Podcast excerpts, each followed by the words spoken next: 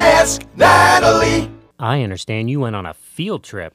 I took a big old bus up to see Lady Liberty. Well, how was it? It was pretty amazing. You know she's green, don't you? Yeah, I do know that. What else did you learn? It was given to us as a gift from France.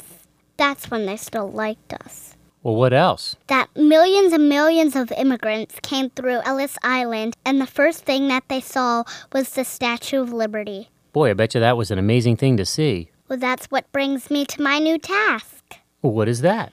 I think there was a time where the Statue of Liberty needed to be in the New York harbor, but not anymore. No? Name me one immigrant that's been through Ellis Island in the last year. Well, I can't. That's because they don't come through Ellis Island anymore. Oh, really? Well, where do they come through? Texas. Texas? Yeah, talk about those huddled masses and the wretched refuse. Yeah, I know illegal immigration is quite a problem. That's why I think we need to move the Statue of Liberty and put it smack dab in the middle of the Rio Grande. So you want to move the Statue of Liberty to the Rio Grande River in Texas? Yeah, so all the illegal immigrants can see it while they're waiting across the river.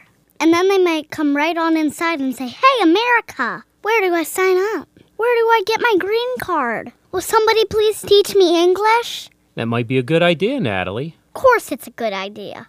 Because I'm lifting my lamp beside the golden door.